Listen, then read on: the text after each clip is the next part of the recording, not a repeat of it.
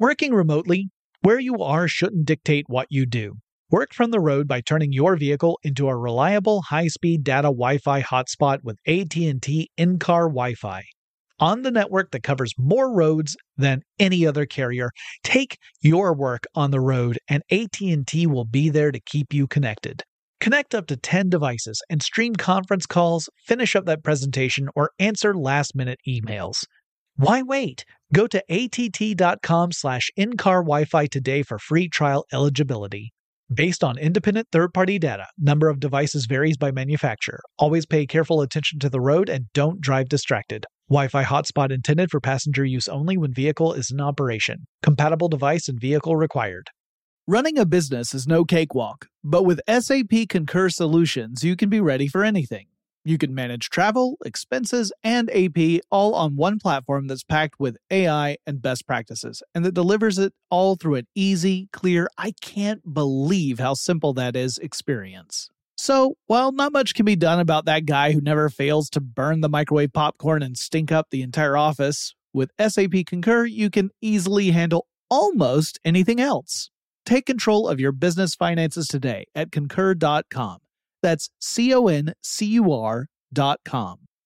Whether this is her first Mother's Day or her 40th, she deserves more. Shop tons of stunning on trend jewelry for every budget at Diamonds Direct. Diamond fashion jewelry, beautiful birthstones, everyday pearls starting at just $200. Commemorate the real loves of her life with a gorgeous pendant featuring the birthstone of the one who made her mom. This Mother's Day, Diamonds Direct is everything you need to say thank you. Diamonds Direct, your love, our passion. Online at diamondsdirect.com. I'm Katya Adler, host of The Global Story. Over the last 25 years, I've covered conflicts in the Middle East, political and economic crises in Europe, drug cartels in Mexico. Now I'm covering the stories behind the news all over the world in conversation with those who break it. Join me Monday to Friday to find out what's happening, why, and what it all means. Follow The Global Story from the BBC wherever you listen to podcasts.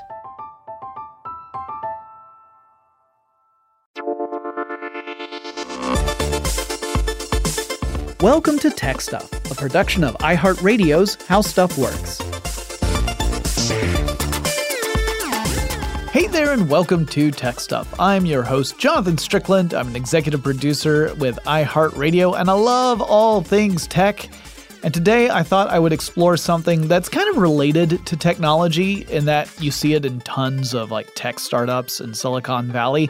But if we're being honest, this topic actually goes well beyond tech. It's just that tech is one of those more visible places where it shows up. And it's the concept of fake it until you make it, which is a philosophy I personally find particularly distressing because it frequently does not turn out well for everybody involved. And I realize that this episode poses a very real danger of diving into grouchy old man complains about those young people territory, but Believe me, that's not what I intend. And I don't even necessarily think it's the fault of young people, because for one thing, folks like me and older, we can fall prey to this type of thinking, and we do all the time.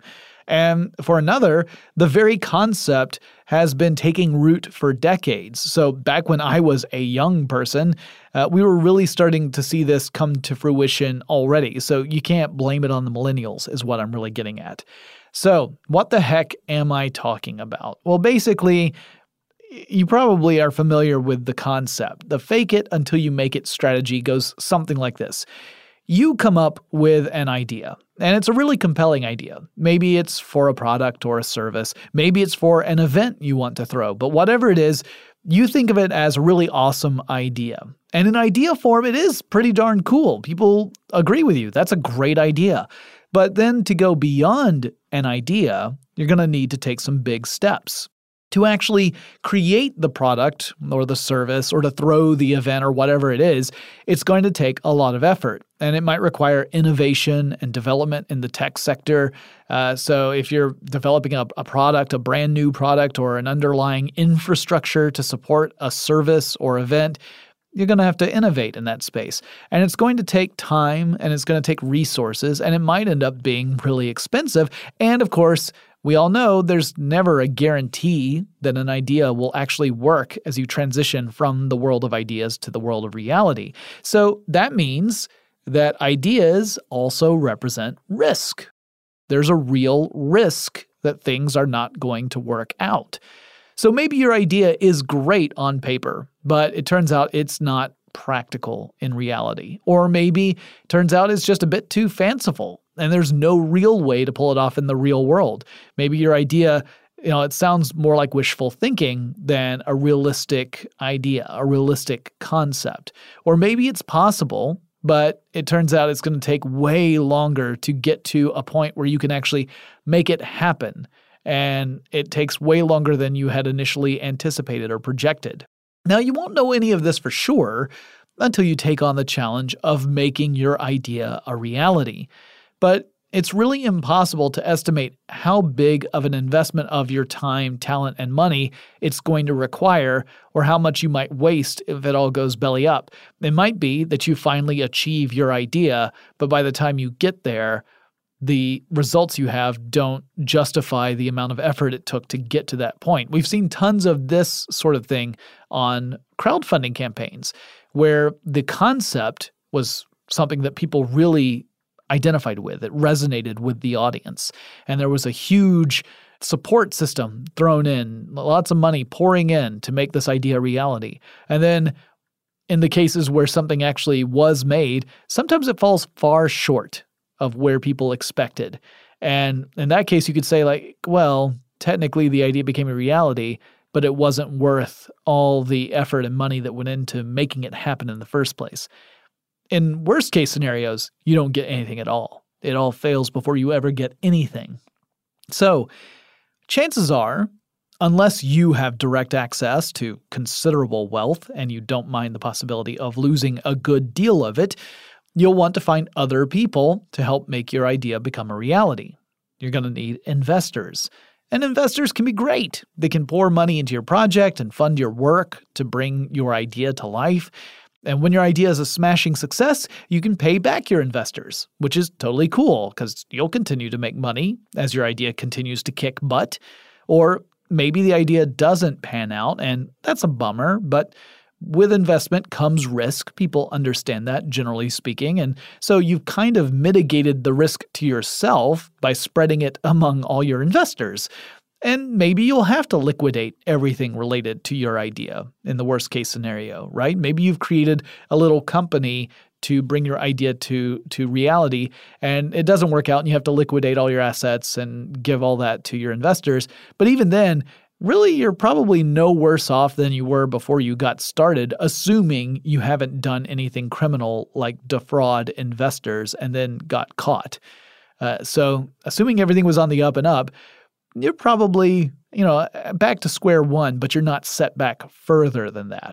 Now, investors do expect results, but at times they can be pretty darn patient about it. And many might essentially be speculators, right? They're looking for a big payout. And that could come in the form of a smashing success, an idea that is truly remarkable and innovative and compelling. Or it might come to fruition if some bigger fish out there sees you and your project and then offers to buy it up from you. A lot of startups actually operate in this way. They aren't trying to make a successful business so much as generate a ton of interest even if they don't have a means of generating revenue, they'll still try to generate interest. And the goal is to have some bigger entity like an Apple or an Amazon or a Google or a Facebook to have them come around and gobble up this smaller company for a princely sum. For a lot of folks, that is the dream. It's it's not necessarily making something that works.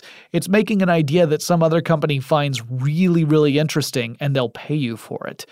And that means that you don't even necessarily have to make a thing that works. You just have to convince people that, you know, it's something that they want to work. It's tricky. And this gets down to what I want to talk about today. A lot of people operate in a sort of holding pattern.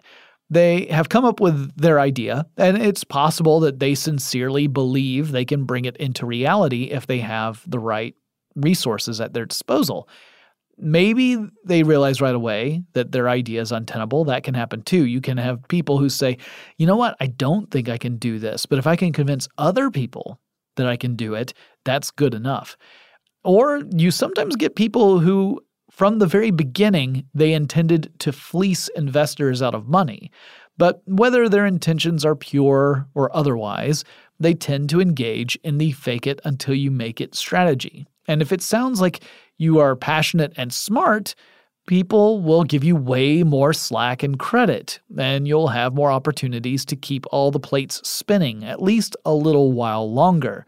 So, in a best case scenario, with sincere people, they can keep this process alive long enough to actually achieve their goal of bringing whatever their idea was to life. In a worst case scenario, people get caught in a disastrous situation in which they hurriedly seek out a way to get out of one catastrophe, typically by jumping into a different catastrophe. Uh, sort of the robbing Peter to pay Paul principle, this idea of you're constantly trying to hustle to get money to cover your last round of expenses. And that's what you're doing over and over again, rinse and repeat. You're never actually establishing a uh, a reliable way to generate revenue. You're just constantly trying to stay ahead of the creditors. Now, a big problem is that we've sort of mythologized the concept of a genius entrepreneur. In fact, this is something, especially in the United States, that has become iconic, right? Like the United States has a history full of these mythological tales of various entrepreneurs and inventors, people like Thomas Edison or Tesla or Westinghouse. You know, uh, people who who genuinely were very intelligent and very uh, innovative, and in the case of Westinghouse and Edison, particularly good at business. Uh, but we have since kind of elevated them to iconic status beyond what we would typically think of for a regular human being, right? Well, that's a problem because we have created this sort of mythological ideal to aspire to that maybe doesn't really exist. But the whole concept is that we have an innovative, disruptive mind who comes into some existing industry and shakes everything up with a great idea that is in some way superior over the existing models. A lot of these thinkers tend to target specific industries with which we have a lot of frustration. So I'm going to give you an example with Uber. All right, so let's let's flash back a couple of decades. Let's say that you're visiting a place like New York City and you need to get around. And you're not familiar with the city, you're not familiar with the subway system, and that looks pretty intimidating to you. You don't know, like, going down one set of stairs if you're going to be heading in the right direction or not. You definitely don't want to drive in the city because that looks like a heart attack on four wheels, so you take taxis to get around. But that experience might be less than ideal in some situations. So maybe you're dealing with rude drivers, or maybe you're left wondering if the driver was taking a long roundabout way to your destination in an effort to drive up the fare a few bucks. Maybe the driver spends a lot of time trying to discourage you from using a credit card, and instead that you should pay with cash. That has happened to me on numerous occasions in taxi cabs in New York City. Maybe you just didn't feel safe with the person for whatever reason. But on the other hand, the taxis are pretty much the only game in town at that point. You definitely wouldn't want to jump into the car of some random driver who's offering rides. A cab at least provides you with the feeling that someone out there is managing all this stuff. There's some overriding authority that has uh, authorized this person to drive a cab, and therefore things probably won't go too wrong. You know, there's some comfort that there's a, a body that is regulating this kind of stuff, right?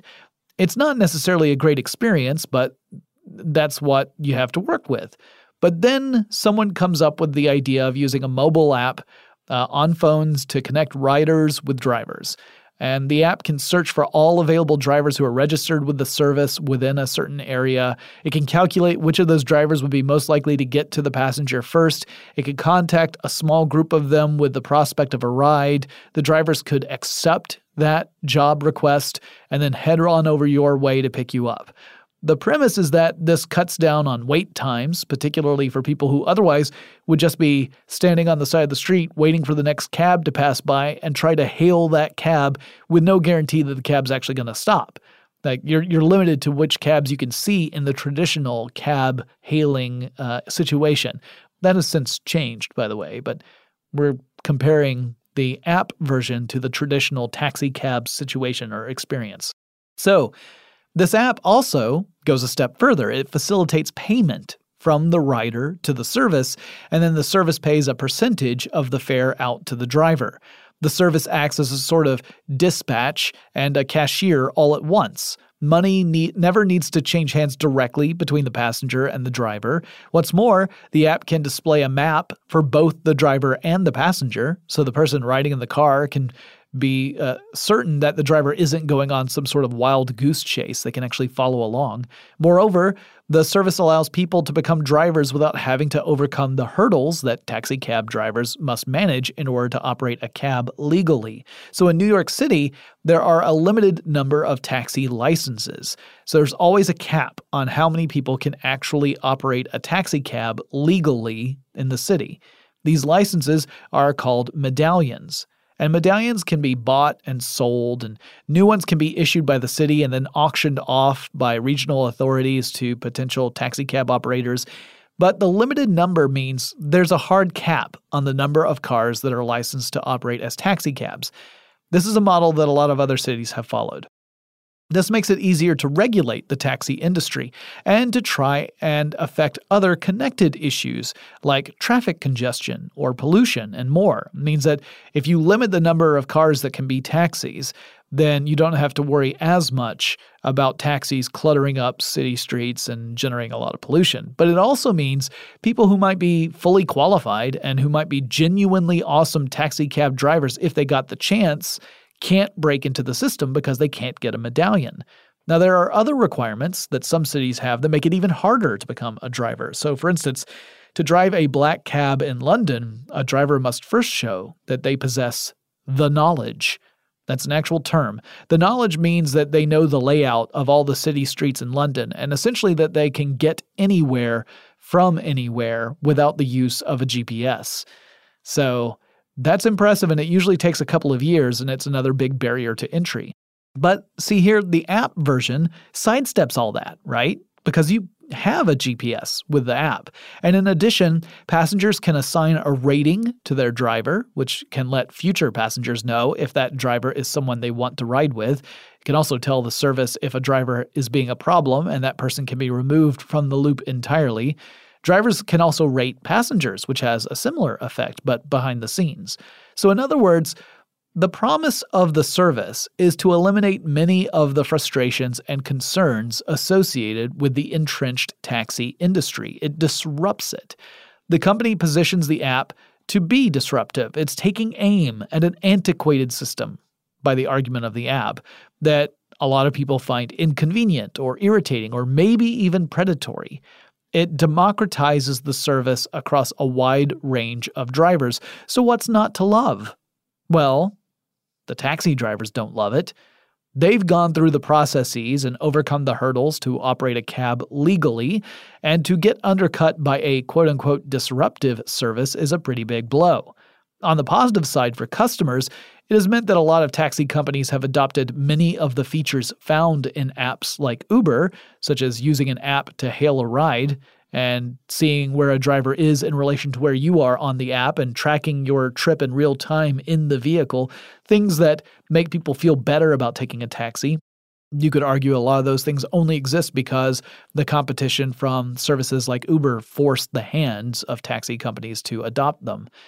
And we should also remember that some of the regulations in place, they aren't just red tape. That's not just bureaucracy for bureaucracy's sake. Some are genuinely intended to ensure passenger safety and to act as a control mechanism for traffic congestion and pollution and stuff. The entry of an unregulated fleet of drivers behaving like taxicab operators throws all of that into the garbage. But more germane to this discussion is that the revenue model just isn't working. Uber loses money. A lot of money. In the second quarter of 2019, Uber reported revenues of $3.17 billion. That's billion with a B. Now, that's most assuredly a princely sum. Heck, I might bump that up to an imperial sum. However, it's not as much money as the company lost in that same quarter. So while they made 3 billion bucks, the company posted losses to the tune of 5.24 billion dollars. Yowza. So they are losing money way faster than they are making money. Now, to be fair, according to Uber, part of what made the losses so big that quarter was that the company was buying back stocks from employees as part of a compensation plan after Uber went public with an IPO. But analysts said even if you took that out of consideration, the company still lost $1.3 billion that quarter, and that it was a 30% increase in losses from the quarter before. That's not a great story. It's an astounding amount of money. Now, Speaking of money, we need to earn a little ourselves, so we're going to take a quick break. When I come back, I'll talk more about Uber's strategy and the challenges the company faces. Running a business is no cakewalk. There is a ton to keep track of employees to keep happy, spending to control, travel to plan, and on top of it all, nobody knows exactly what the future holds. Your finance team always has to be ready to change. But with SAP Concur Solutions, you can be ready for anything. You can manage travel, expenses, and AP all on one platform that's packed with AI and best practices, and that delivers it all through an easy, clear, I can't believe how simple that is experience and you can finally say goodbye to the costly mistakes and risks that come from manual work and spreadsheets. So, while not much can be done about that guy who never fails to burn the microwave popcorn and stink up the entire office, with SAP Concur, you can easily handle almost anything else. Take control of your business finances today at concur.com. That's C O N C U R.com. Working remotely, where you are shouldn't dictate what you do.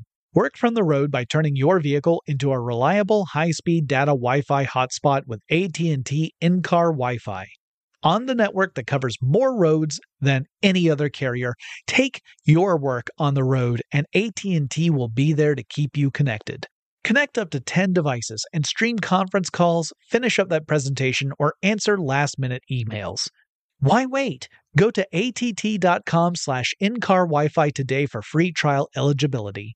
Based on independent third party data, number of devices varies by manufacturer. Always pay careful attention to the road and don't drive distracted. Wi Fi hotspot intended for passenger use only when vehicle is in operation. Compatible device and vehicle required.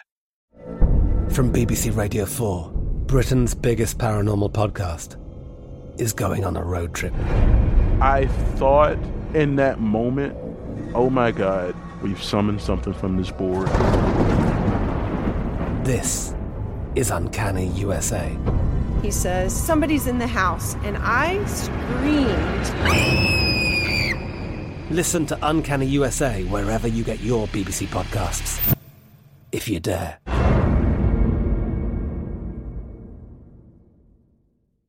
When you think about the future, what kind of technology do you envision? Whatever the future holds, artificial intelligence will undoubtedly be at the heart of it all. Join Graham Class as he hosts season two of Technically Speaking, an Intel podcast from Ruby Studio in partnership with Intel. Explore the future of technology that's rapidly evolving our world today with the help of AI.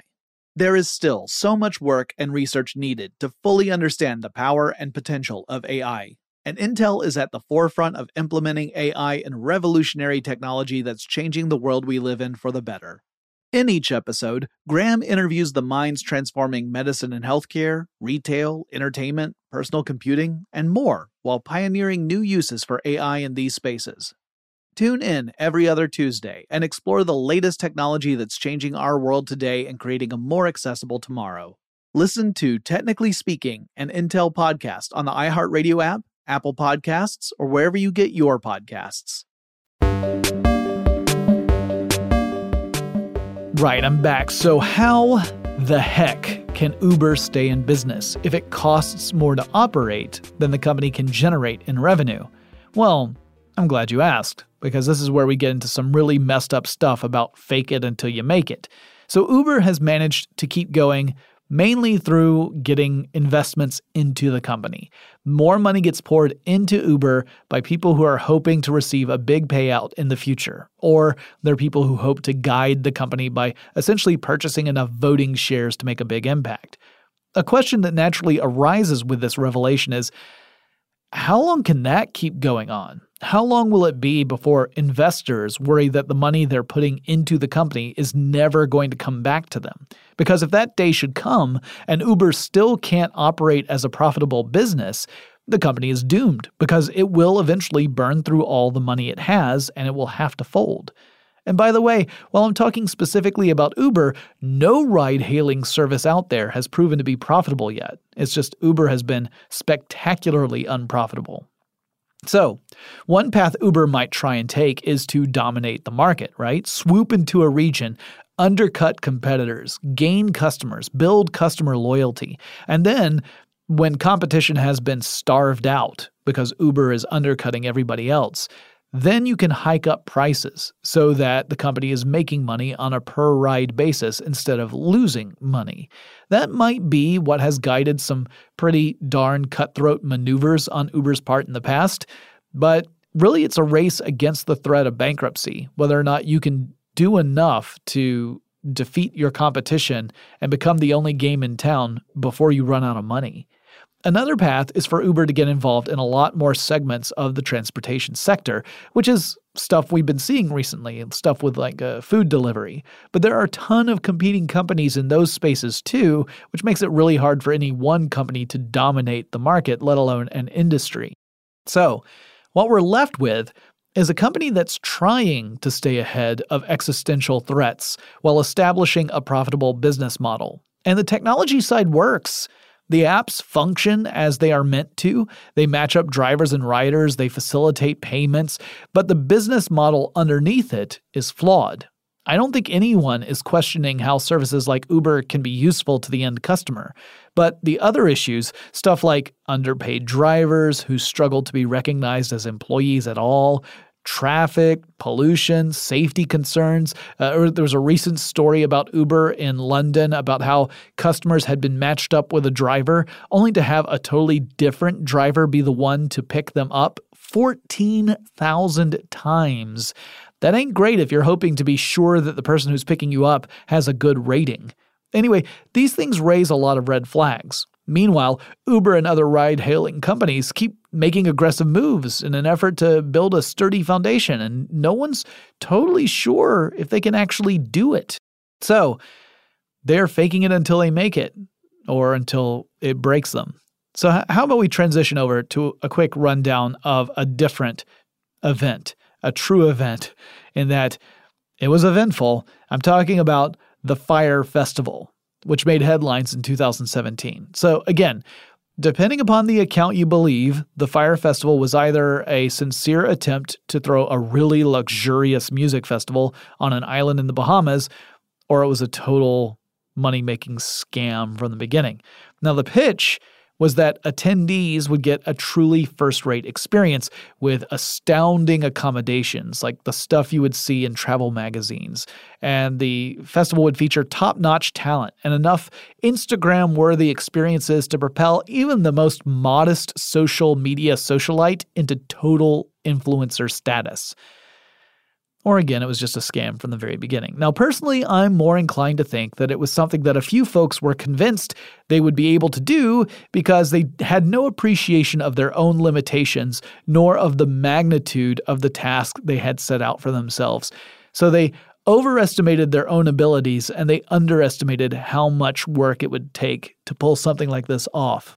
Now, there are a couple of documentaries about the whole fiasco, and they're well worth watching. And I'm not going to go through all of it here because they did a great job of it. You should go see those documentaries. But basically, a guy named Billy McFarland and some of his associates came up with this concept, and they identified things that young, affluent people would find really appealing. They really knew which buttons to push to get people excited. Uh, namely, they aimed at stuff that millennials tend to value. And yes, these are gross generalizations, and I do not mean to suggest that everyone who falls into the age range of millennial feels the same way. And to be more precise, these guys were specifically targeting wealthy millennials in particular. So here are some of the things they identified as being important. These young people really value experiences. So, crafting an experience would tap into this millennial desire to be part of something unique or special. So, not only did it have to be an experience, but exclusivity was an important concept. Millennials that they were targeting really like to feel that they're part of an exclusive group that get to experience something that not everyone else gets to do. And on top of that, these millennials valued the appearance of having an amazing experience. In fact, you could argue the appearance of having an amazing experience is the most important part of it, not the experience itself. And here's where we get on a Jonathan rant. So, what I mean by the appearance of an experience is that there's a lot of value placed in the perception of a person as framed by their social media presence. And hey, I'm subject to this too. I'm not immune. If I take five selfies of me standing in front of like a statue or something, I'm gonna pick the one that I think is the best to share with social. I'll probably skip the ones where I'm in the middle of a sneeze or something. Though honestly, that sounds like it's way more on brand for me. So maybe I would. And also, I hate using the phrase on brand for me. It's terrible. Anyway, in this sense, an experience becomes more like a backdrop for an amazing video or an amazing selfie. The goal is to convey that the millennial is in the middle of something truly special and incredible. It doesn't necessarily have to be incredible, it just has to look incredible. And there have been a ton of folks who have created installations, like pop up experiences, just for this purpose. This is stuff that's all meant to be a backdrop for selfies. These installations aren't necessarily an experience in of themselves. As in, there'd be little point in going through them if you weren't taking a camera with yourself and taking photos every three feet.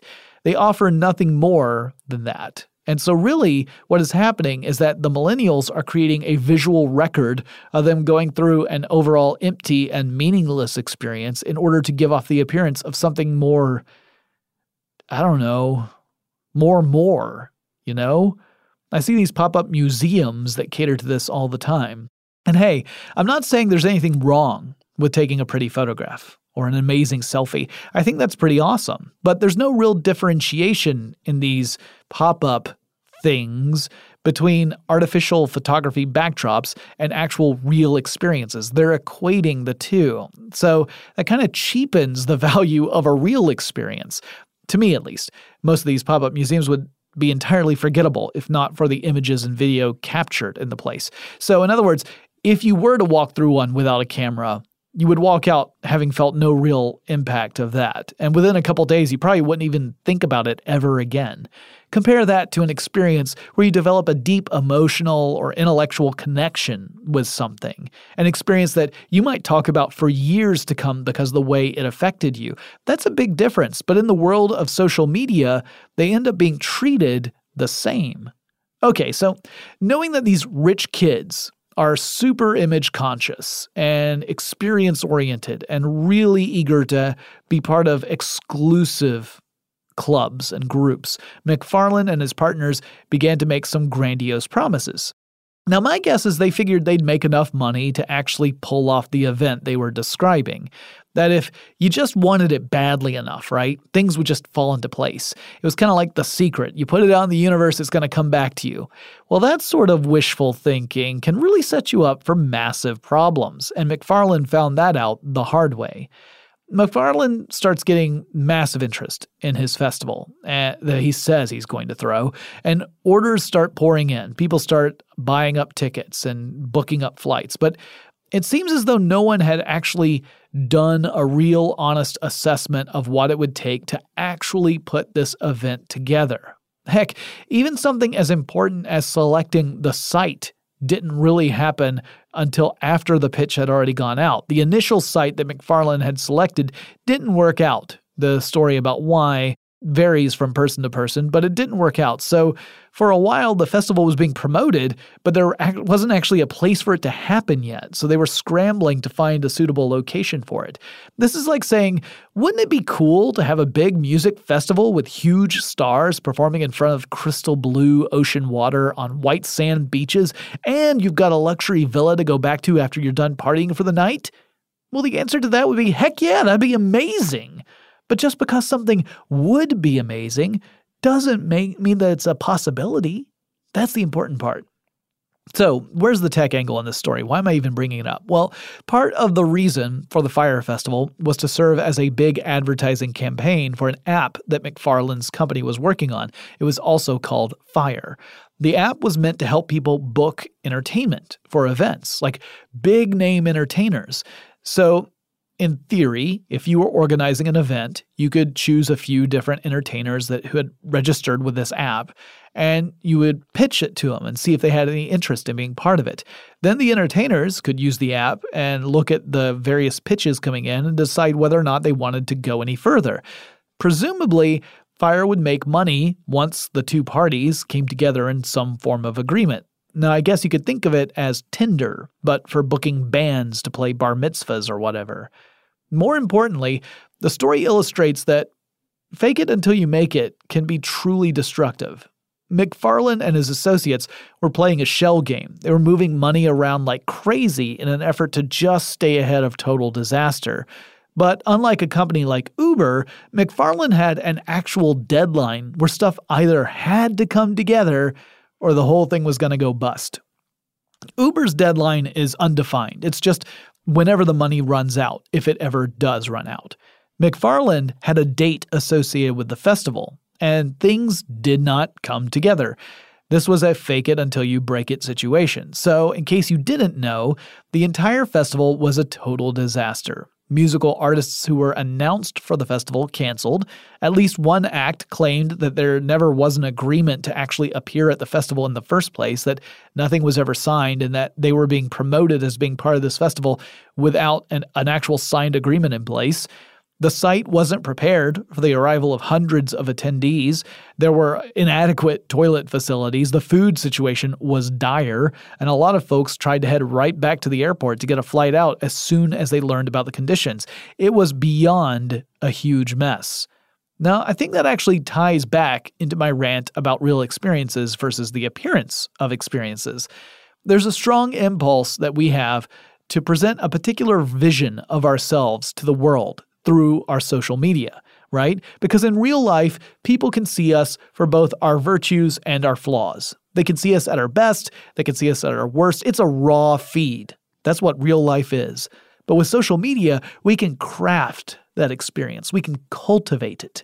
We can present to the world an image of ourselves that reflects part of who we are, but leaves out all the stuff we'd rather folks not notice. We can be the person we want to be, as opposed to the person we actually are.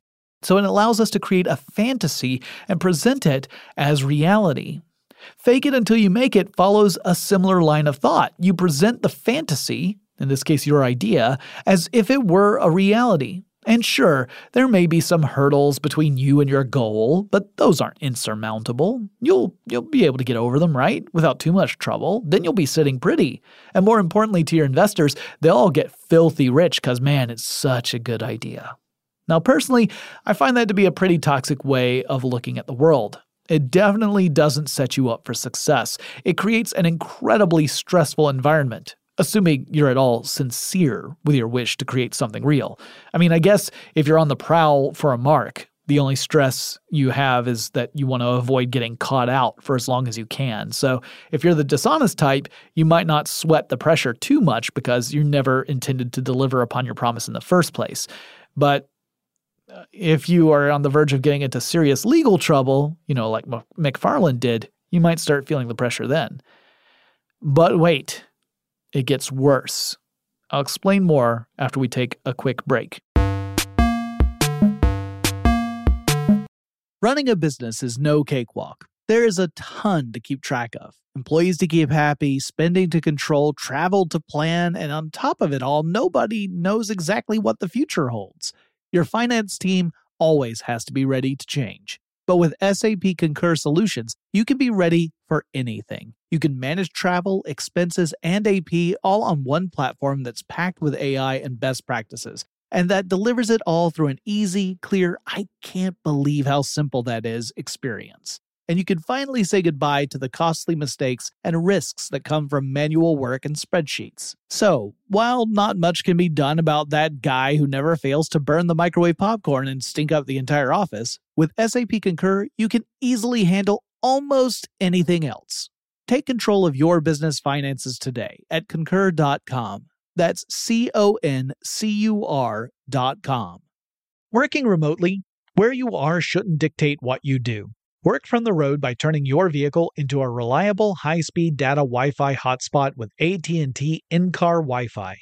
On the network that covers more roads than any other carrier, take your work on the road and AT&T will be there to keep you connected.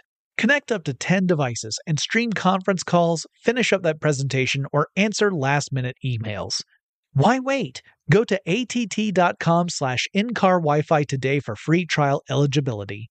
Based on independent third-party data, number of devices varies by manufacturer. Always pay careful attention to the road and don't drive distracted. Wi-Fi hotspot intended for passenger use only when vehicle is in operation. Compatible device and vehicle required.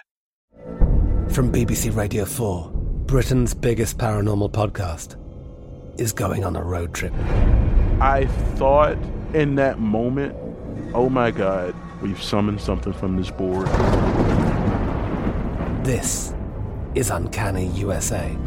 He says, Somebody's in the house, and I screamed. Listen to Uncanny USA wherever you get your BBC podcasts, if you dare.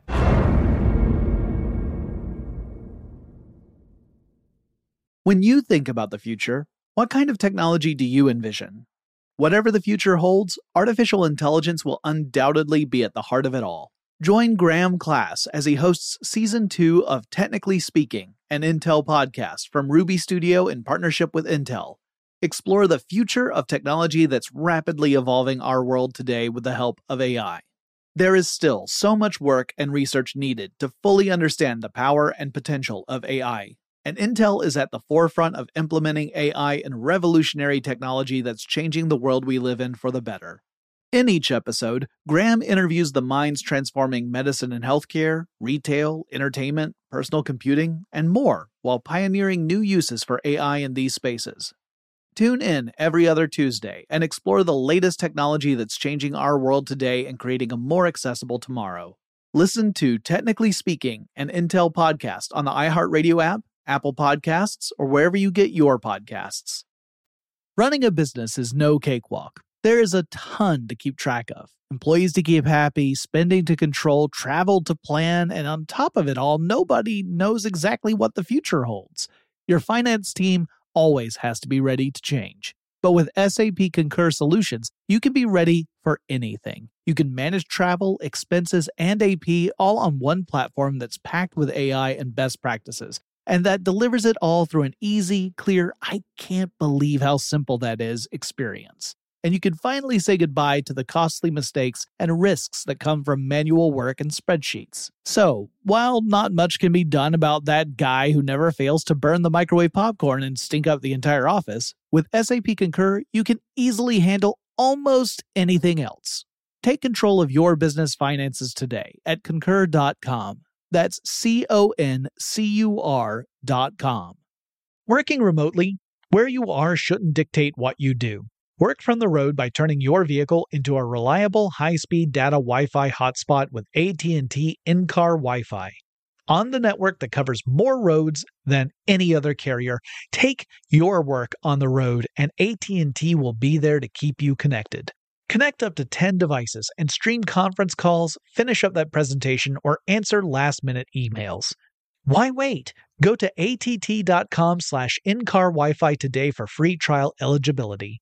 Based on independent third-party data, number of devices varies by manufacturer. Always pay careful attention to the road and don't drive distracted. Wi-Fi hotspot intended for passenger use only when vehicle is in operation. Compatible device and vehicle required. I'm Katya Adler, host of The Global Story.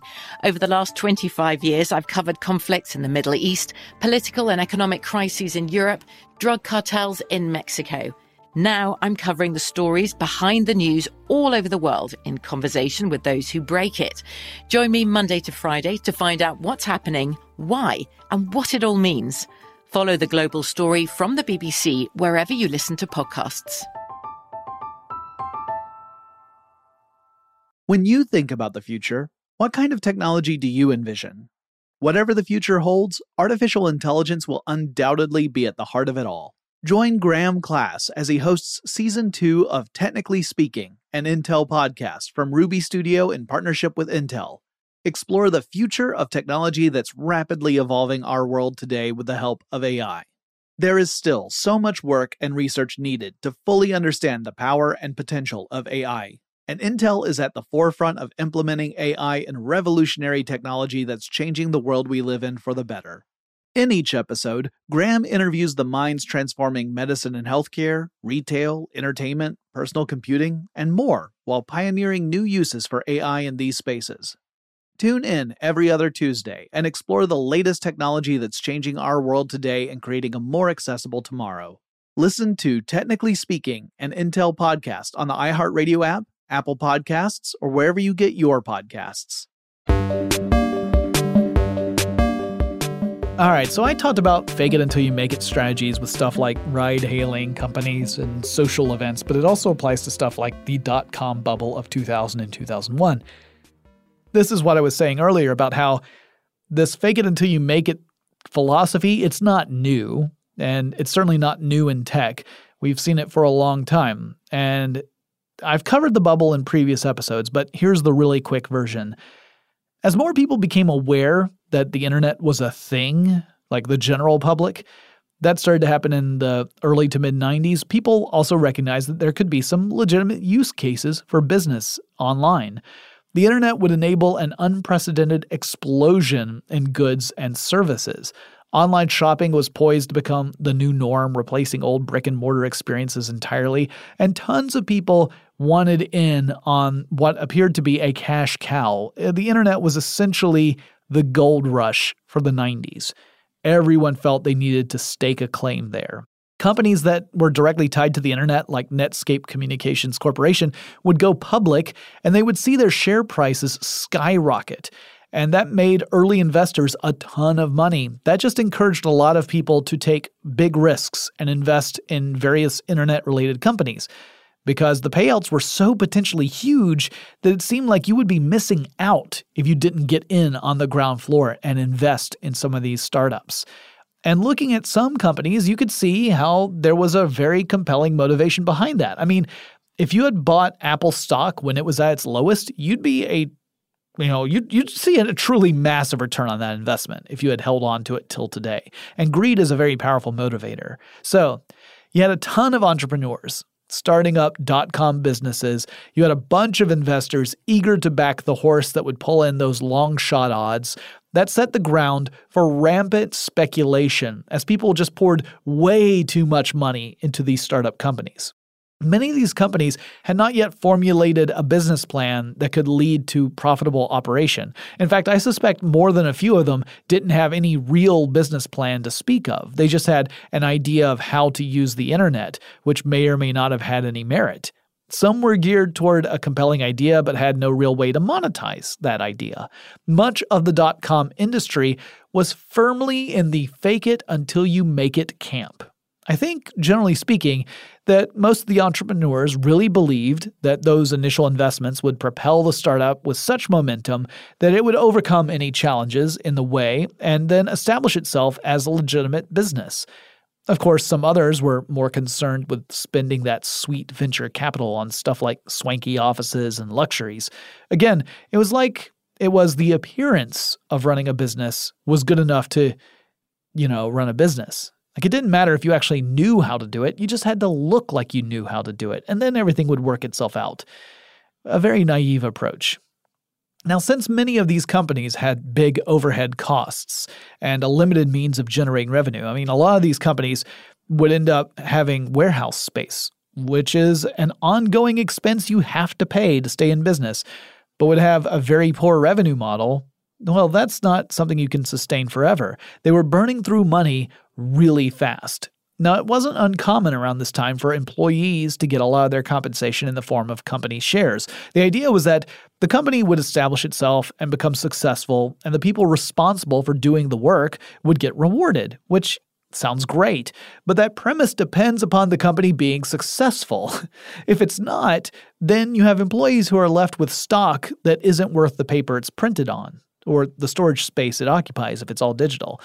A combination of factors led to a failure in confidence among investors, and soon the dot com industry was in free fall as everyone was pulling their money out. Some companies, like Amazon, were able to survive through good luck and good timing. Amazon had managed to secure a very large investment not long before the market tanked, and through that investment, they were able to ride it out. But a lot of companies withered away entirely, and the economy overall suffered as a result. For a more recent example of fake it until you make it, we can look at Theranos, uh, the company that Elizabeth Holmes founded. Uh, or Theranos, I guess I should say, because it's therapy, so it's Theranos. Her goal was to build a machine of running a battery of more than 100 different blood tests using a single small blood sample. And you would just use a, a, tiny little drop of blood, and this device would run tests, and you could screen yourself for potentially hundreds of diseases. Holmes stated that it was going to democratize medicine. It would give people more power over their own health information. It would inform them so they could have better discussions with their doctors about their health. And the blood testing market was essentially dominated by just a pair of companies, just two companies. And that gets back to that narrative that a lot of investors really love the idea of a new player coming in to disrupt an otherwise established system.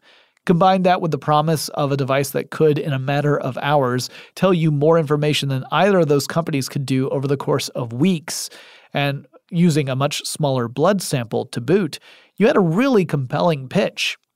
Of course, you'd want a machine that could do all these things, because who wouldn't? It would be an amazing benefit to all of humanity. You could save lives. You could extend accessibility to people who otherwise would be unserved by the healthcare industry. It was the biggest pot of gold at the end of the sparkliest rainbow.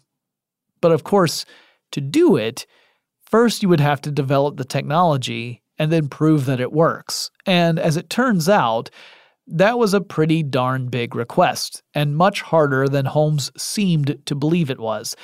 By the way, to this day, I am not sure if she was sincere in her beliefs that she could pull this off, or if she was deceiving everyone, perhaps even including herself, or what the situation was.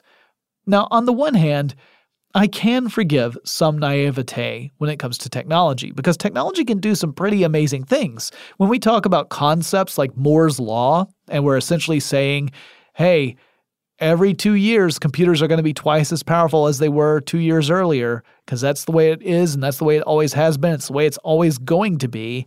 Well, we set the stage for us to believe stuff that might be a little further out on the fringes.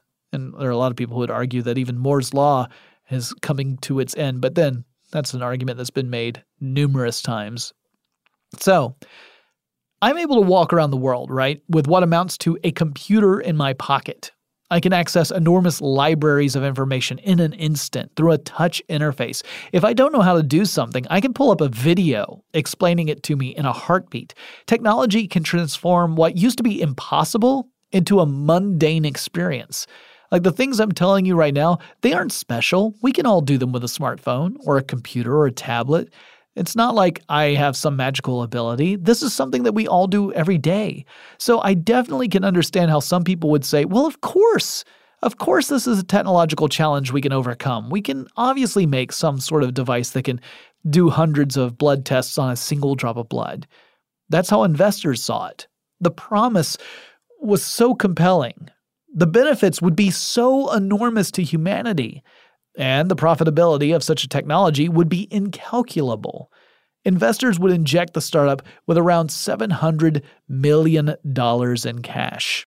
But as anyone who has followed the story of, of uh, Theranos knows, it was a challenge that the team could not overcome. Stories broke that the company was actually relying upon the very same testing equipment created by the competitors that Theranos was meant to disrupt that their team of engineers were working really hard, but they had not yet figured out how they could actually deliver upon the promise that Holmes had made to her investors. Heck, they weren't even sure if it would ever be possible based on those parameters. The technology they had developed was limited and had issues and never received FDA approval for the majority of the tests it was supposed to be able to do, which is probably a good thing since it reportedly could not do most of them. What may have happened is that Holmes set her goal based on wishful thinking, and that her hope was to use investment money to bootstrap the technology and the company so that it could actually deliver upon the promises being made, that the money would give them the security they need to actually develop the technology they, they wanted to make. Unfortunately for her, and for all the people working for Theranos, and for all the patients who were dependent upon the company providing results to them that were reliable, none of it panned out. Now, I've only picked a few examples to kind of talk about this fake it until you make it trend in the tech business. Uh, but trust me, there are countless others. There are cases where the technology works just fine, like with Uber, but the underlying business model doesn't. And then there are cases like Theranos, where the tech itself falls far short of where it needs to be. The unifying factor is that these entrepreneurs have to keep things moving, or at least appearing to move in order to keep the money coming in to support the overall organization until it can actually deliver upon its promise, and sometimes that just never happens. Honestly, what this reminds me most of out of every experience I've ever had in my life is theater. And I don't just mean putting on a performance for an audience. I mean theater in the sense that if you go to a theatrical production, you're looking at a set. And the set looks a very specific way, dependent upon the set designer and their talents and the people they had, uh, you know, at their disposal. So let's say you're going to see a really elaborate set. It looks amazing, it looks incredible to your eyes. Chances are that from the other side, from backstage, that set looks like nothing. It looks like cardboard and wood and nails and screws poking out at odd angles that you got to watch out for if you're crossing behind the stage. It doesn't look like anything because it doesn't need to. The audience doesn't see that part. The only part that matters is the part the audience sees. Well, I feel like fake it till you make it is the same thing.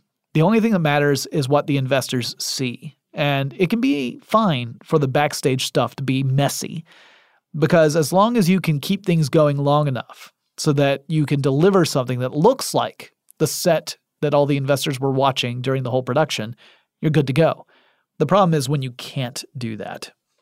Now, I'm all for innovation. I'm even for disruption in many cases, but I'm also an advocate for critical thinking. Anyone who's listened to this show for a long time knows that. Far too many big decisions seem to be based upon people wanting a certain idea to be real and practical without any real evidence that those ideas can stand up in the real world. And while for some people, misplaced trust might mean you lose some money, like, you know, what that's a that's an inconvenient, it's terrible, but you can always make more money, right? But for other people, the consequences can be much more life or death oriented. So, once again, I appeal to you guys, my listeners, to develop critical thinking skills and to exercise them whenever you can. Now, one other thing I want to mention if you want to go out there and do a pop up experience to take selfies, go and do it. You know, just do it. If it makes you happy, that's awesome. If you're going with friends and you're all having laughs and you're all enjoying yourselves, that's great. And the world can use more joy. So go do that thing. I'm not trying to shame you. If it's something you genuinely have fun doing, you should do it. I know I've criticized the whole trend in this episode, but that's because I see so many people elevating it beyond what it actually is. I don't think there's any, anything inherently wrong about wanting to take a good selfie. I just don't think anyone should consider that as an experience in of itself. To do so means you're missing out on some legitimate experiences out there, and some of them are pretty incredible. All right, I'm done. I'm ready to go outside and yell at a passing cloud. Y'all take care. If you have any suggestions for future episodes of Tech Stuff, you can send me an email. The address is techstuff at howstuffworks.com or drop me a line on Facebook or Twitter. That's techstuffhsw. You can start it off by saying, Hey there, grouchy pants, and follow it with your message. Also, don't forget you can go to our website. That's techstuffpodcast.com. That's where you're going to find an archive of every episode we've ever published. You'll also find a link to our online store where every purchase you make goes to help the show, and we greatly appreciate it. And I'll talk to you again really soon. Tech Stuff is a production of iHeartRadio's How Stuff Works. For more podcasts from iHeartRadio, visit the iHeartRadio app Apple Podcasts, or wherever you listen to your favorite shows. Running a business is no cakewalk, but with SAP Concur Solutions, you can be ready for anything. You can manage travel, expenses, and AP all on one platform that's packed with AI and best practices, and that delivers it all through an easy, clear, I can't believe how simple that is experience. So, while not much can be done about that guy who never fails to burn the microwave popcorn and stink up the entire office, with SAP Concur, you can easily handle almost anything else. Take control of your business finances today at concur.com. That's C O N C U R.com. I'm Katya Adler, host of The Global Story. Over the last 25 years, I've covered conflicts in the Middle East, political and economic crises in Europe, drug cartels in Mexico. Now I'm covering the stories behind the news all over the world in conversation with those who break it. Join me Monday to Friday to find out what's happening, why, and what it all means. Follow the global story from the BBC wherever you listen to podcasts. Xfinity has free premium networks for everyone this month, no matter what kind of entertainment you love. Addicted to true crime? Catch killer cases and more spine-tingling shows on A&E Crime Central. Crave adventure? Explore Asian action movies on Hi-YAH. Searching for something extreme? Check out skating, snowboarding, and more on Fuel TV Plus, the global home of action sports. And find crowd-pleasing bops on iHeartRadio's Hit Nation playlist. There's new free shows and movies to love every week. Say free this week in your Xfinity voice remote. This is Malcolm Gladwell from Revisionist History. eBay Motors is here for the ride. With some elbow grease, fresh installs, and a whole lot of love, you transformed 100,000 miles and a body full of rust into a drive that's all your own. Brake kits, LED headlights, whatever you need, eBay Motors has it. And with eBay Guaranteed Fit, it's guaranteed to fit your ride the first time, every time, or your money back. Plus, at these prices, you're burning rubber, not cash. Keep your ride or die alive at ebaymotors.com. Eligible items only, exclusions apply.